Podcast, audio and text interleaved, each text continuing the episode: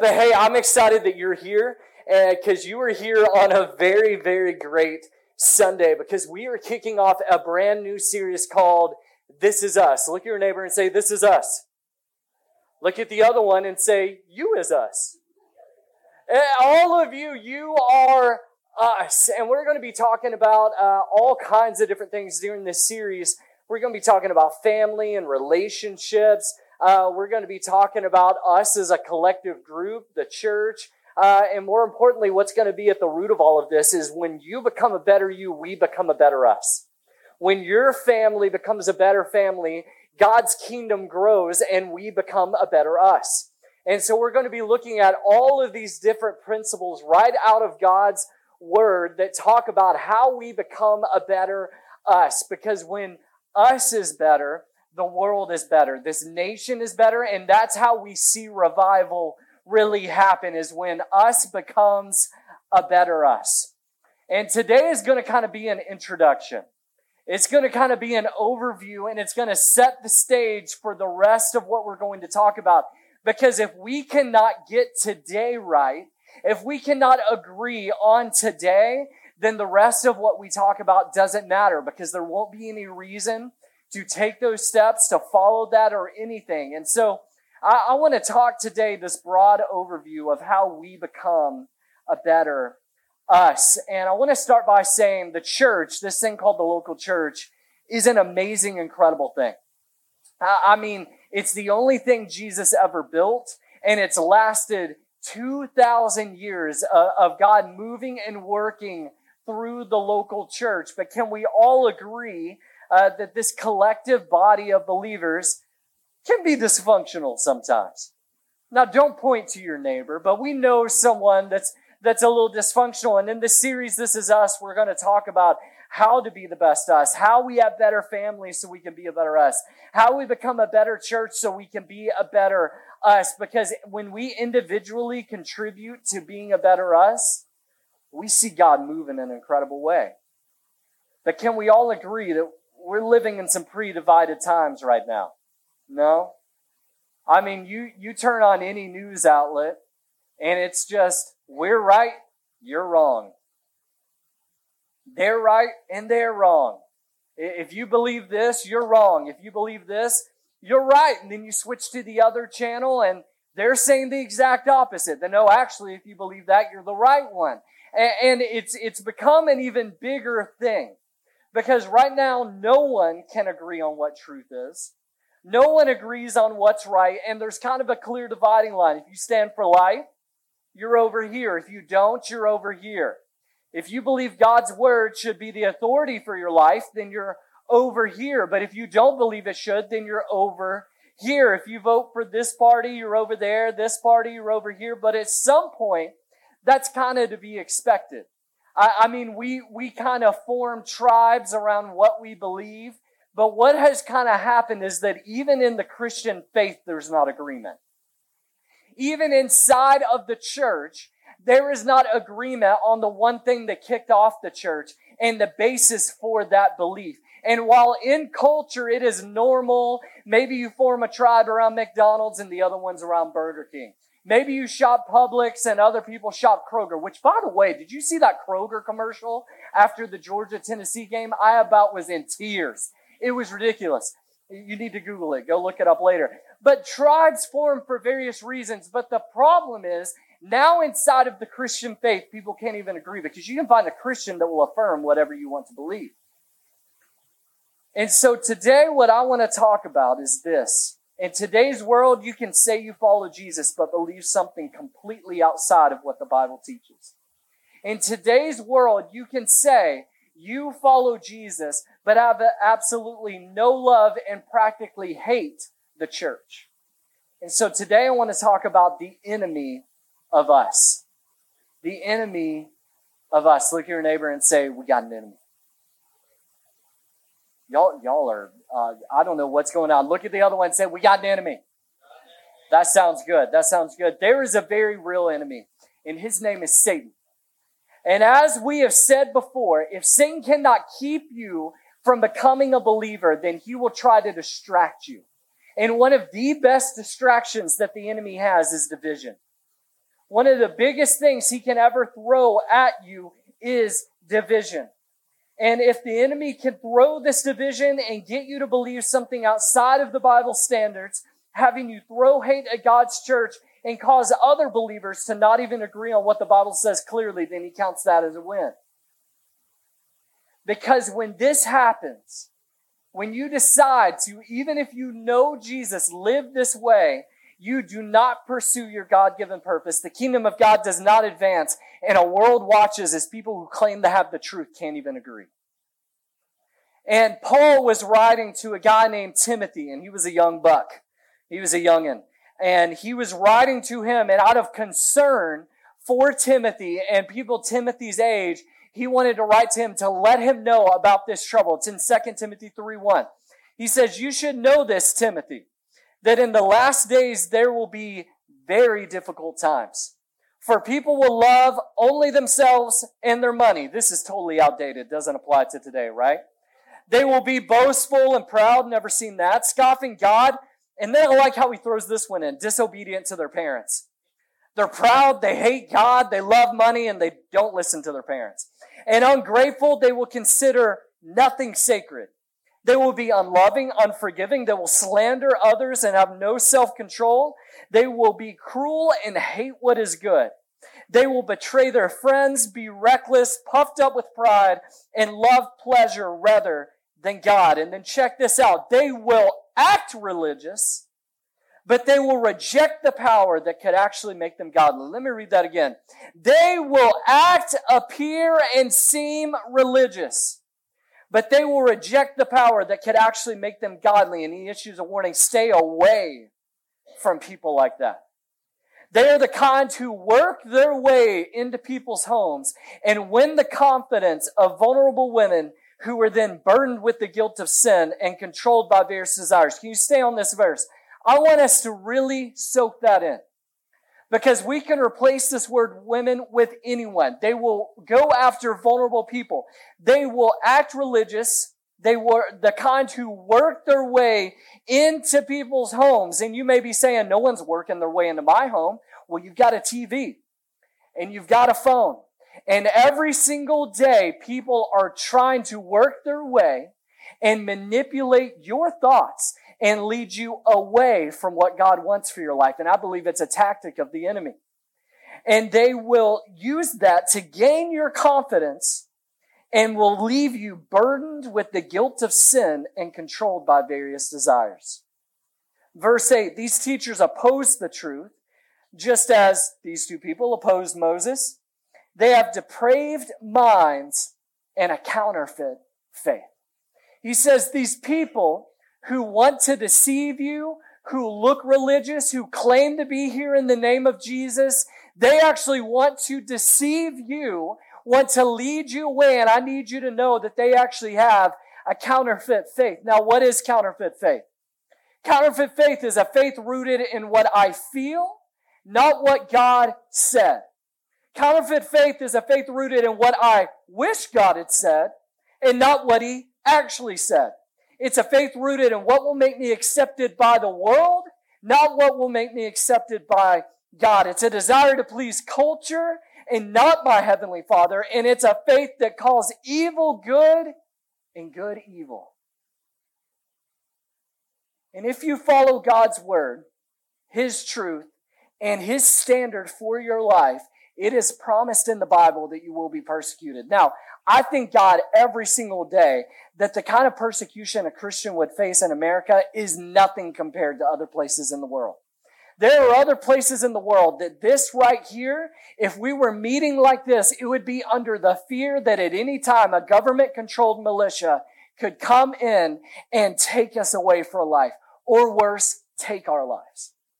And so when I talk about persecution, please don't think I'm, I'm doing this like, poor me, Christians are persecuted. It is amazing that we have the freedom to gather today. But the truth is, is that persecution at some level can still happen today. 2 Timothy 3.12. It says, yes, everyone who wants to live a godly life in Christ Jesus will suffer, suffer persecution. He didn't say just people today in certain parts of the world. He, or just some people. He said, if you follow Jesus, persecution will come. Verse 13, but evil people and impostors will flourish. They will deceive others and will themselves be deceived. Now, following culture and denying God's truth as a believer will lead you to temporary flourishing. It will lead you to temporarily flourishing. This is why it's easy to do. You'll get followers. You'll get likes.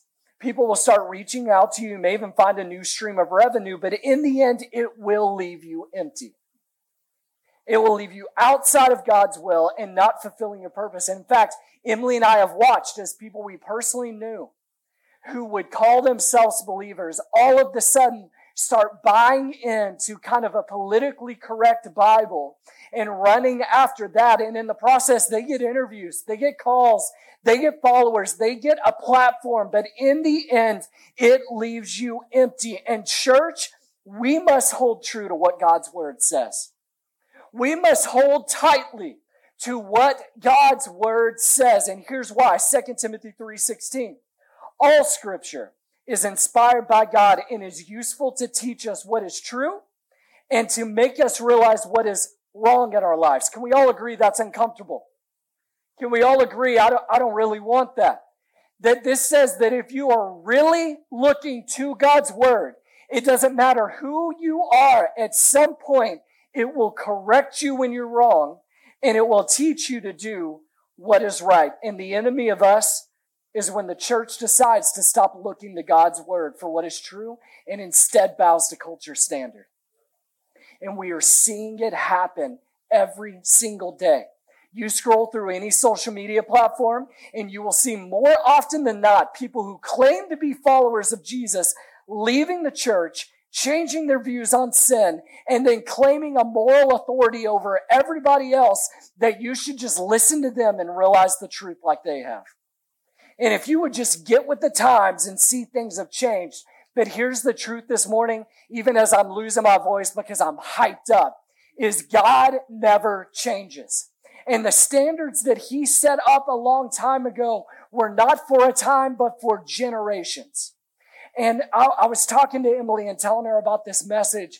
And I told her it's almost like this. When Emily and I buy something, we have two very different reactions. I open up the box and I read every bit of the instructions.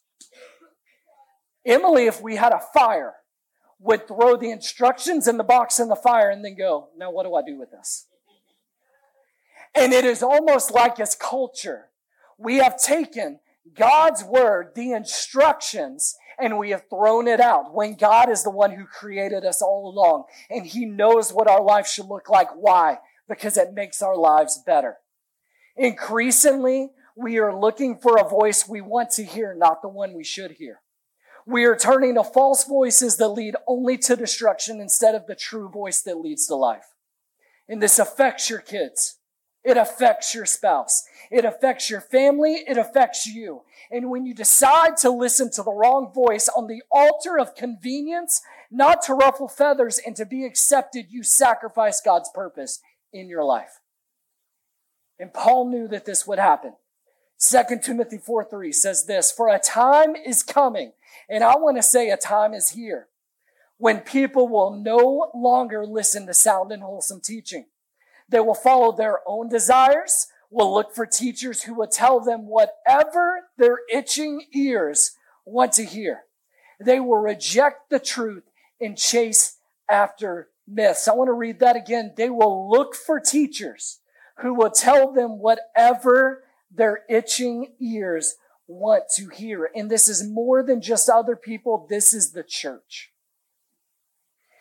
Believers are increasingly seeking out people with the title of pastor and churches and Christian influencers that will line up with their views that they want validated and that they wanted God to say, not what the Bible actually says. If you go on YouTube you can find a person with the title pastor that will confirm anything you want to believe. Absolutely anything. If you want to believe it, there is a church and a pastor, maybe even one here in town, that will confirm anything you want to hear and what you wish God had said. And if you're ready, I'm going to come out swinging. You ready? If you want a pastor to affirm that children can decide what gender they are and that you as a parent should be arrested if you fail to affirm them, you can find it. A simple Google search will take you to a website where in all seriousness, there is an alphabetical list of the 112 genders that your child should get to choose from. And in fact, I started to read these genders and I stopped at the B's. But here is one of the ones I came to. It's called biogender and is where you feel more like a tree than a person. So, if you want to find a church and a pastor that will tell you that if your child wants to be an oak, they can be an oak, you can find it. If you want a pastor to affirm that we should no longer uphold the biblical view of marriage, you can find it.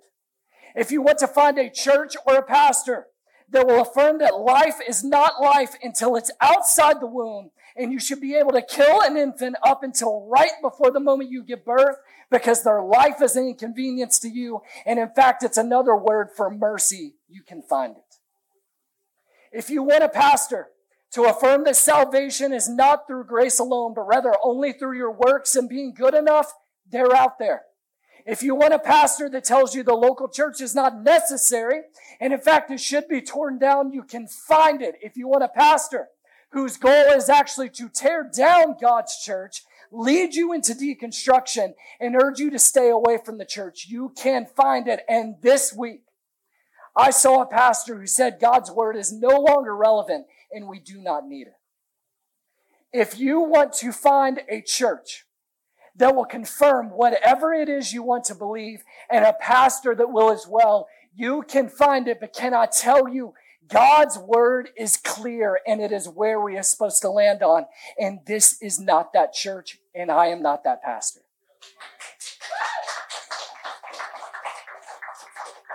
We have to decide that God's word is the authority in our life, that it is what makes us whole, it is what leads us to life, even when it makes us uncomfortable. New purpose, I'm calling us to be comfortably uncomfortable. For us to cling to God's word in such a way that it corrects our lives when we are wrong and it informs what we can stand for. And that will be uncomfortable. But it's what we're called to do. And when you decide to shape your worldview and your beliefs with God's word, it will call you out. It will lead you to repentance. It will call you to change. And all of that's uncomfortable. And I want to ask in any area of life, where has avoiding uncomfortability ever gotten you? When studying was uncomfortable, when doing the homework was uncomfortable, when being faithful to your spouse was uncomfortable, when deciding not to cope with a bottle was uncomfortable, can we all agree being uncomfortable is the better decision? And this is the basis for this series that when it comes to our personal lives, to our families, our relationships, our beliefs, and our standards, that we would choose to embrace God's way over our own. And we are living in a nation that is a result of how our family's gone and how our homes have gone, because it said that as the family goes, so does the nation. I heard a pastor say this week that if we don't fight for the future, we may not even have one. And if we want to see revival happen in this community, this state, and in this nation, it starts in us and in our homes. Now, hear me out. And this is important. I am not saying that you should hate, belittle, avoid, or tear down people that do not practice biblical values. I am not saying that you should start treating people who do not agree with biblical standards like they have leprosy, because that's not what Jesus did. If any part of this message you heard, well, then people who don't believe like I do, I should treat them like they're not a person. I should call them out. I should run away from them. I should not even seek to have a conversation with them. No, we're called to love. And if someone living outside of biblical standards has caused you to hate them, it is your fault, not theirs. I am saying the opposite that we should love a world so much and hold tight to God's word so tightly that at some point our love for them, but our radical devotion to God's word causes them to go, What am I missing? I want some of that. Because how can you believe something different than me, but love me so much? Now, figure while I'm at it, why don't I make it a little more uncomfortable in here? We're on a roll. You cannot complain about the world's influence on your children and at the same time give them complete unrestricted access to social media without ever sitting down with them and talking them through the things they see on there. We have a world that wants to turn your seven year old into an eight year old overnight. Have the conversations with your children. It will be uncomfortable, but have them.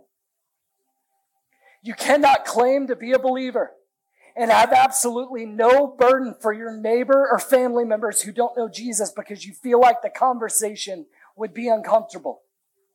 You cannot complain about your spouse and your marriage, but not take the church seriously, not pray with them, and not be seeking to become a better person and closer to God yourself. You cannot complain that your children don't take church seriously and don't take faith seriously, when you yourself show up early for football games, but late and sometimes never to church. And lastly, you cannot complain about the state of our nation, but not vote and vote for the person that most clearly aligns with your biblical standards. And I had someone come to our church. And they said, you know what? The pastor preached a message, and he basically described what I just preached.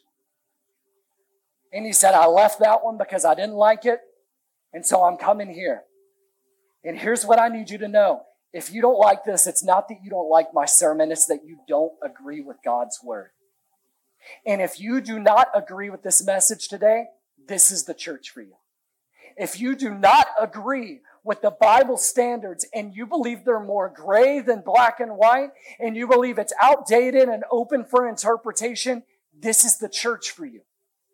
You are welcome here. This is not a church full of people who are just perfect, who've got it all figured out. But can I tell you, me as your pastor, I am called to share God's truth. And you are welcome here no matter what part of that journey you're on. Whether you're all in, you agree, and you're like, preacher pastor. Or whether you're like, I don't agree with any of this. This is the church for you. Because here's what I know. The longer and more consistently you are in the presence of God and under the teaching of someone who wants to preach the Bible as it is, the more it will move you towards repentance, the more it will move you towards change in your life. This is a time for us to turn to God and to regain our influence. As Jesus and the church, it starts with us. As followers of Jesus and people in the church, it starts here. So, church, I'm calling us to be uncomfortable because our lives depend on it. Your children's futures depend on it. And revival in our state, our homes, and our families and our nation depends on it. So, church, this is us. Let's get uncomfortable. Let's see what God can do. Because when we decide to rise up, not hatefully, not uh, overlording over people, but just deciding I'm going to hold true to what God's word says. I'm not going to compromise. I'm going to pursue it in whatever way possible I can. I'm going to take seriously His word. I'm going to take seriously His church. I'm going to take seriously His standard we become a better us and revival happens. And you may ask, why doesn't revival happen like it used to in the Bible? It's because there's not people willing to be in us. But what if we did? What if New Purpose Church decided, I don't like it, but if God's word says it, I'm running after? And we decided to take it seriously. I believe it would change everything. So, what do we do from here? One, you got to decide whether you are going to view God as you want to view Him or view God as He is in the Bible. Do you want to follow a Jesus that you have made up in your own mind that makes you comfortable? Or are you going to follow after the Jesus of the Bible who sometimes says things that make us uncomfortable?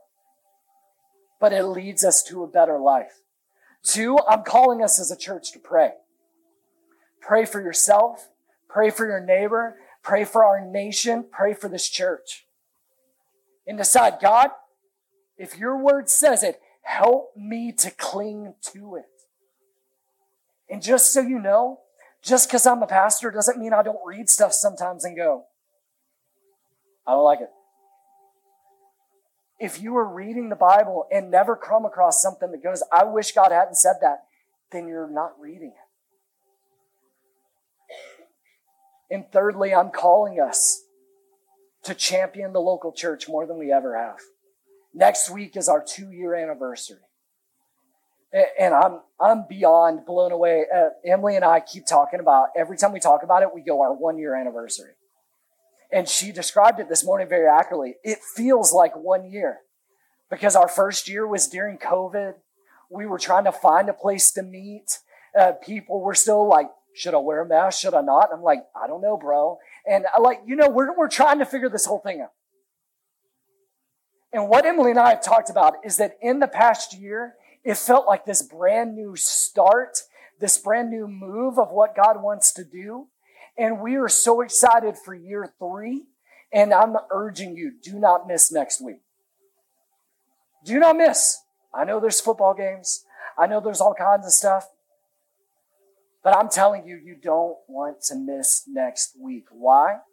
Because we got to be us. And God's got the plan. And we just got to step up to the plate and decide, let's do it. Let's hold tightly because your life gets better. Your children's life gets better. Your family, your spouse, relationship with your spouse. Let's pursue God's way.